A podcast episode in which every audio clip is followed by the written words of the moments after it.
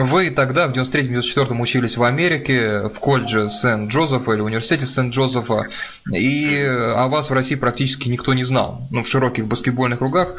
И как произошел вот контакт с тренерским штабом, как э, произошло вот это приглашение в команду, достаточно неожиданно для всех?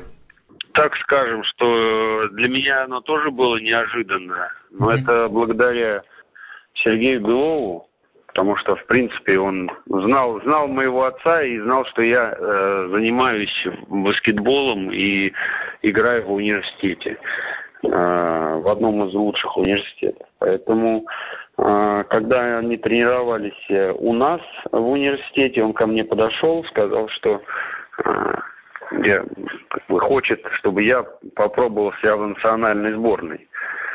То есть тогда у меня были показатели хорошие и один из ведущих игроков э, в университете. Поэтому для меня это было приятной неожиданностью, я действительно сразу согласился.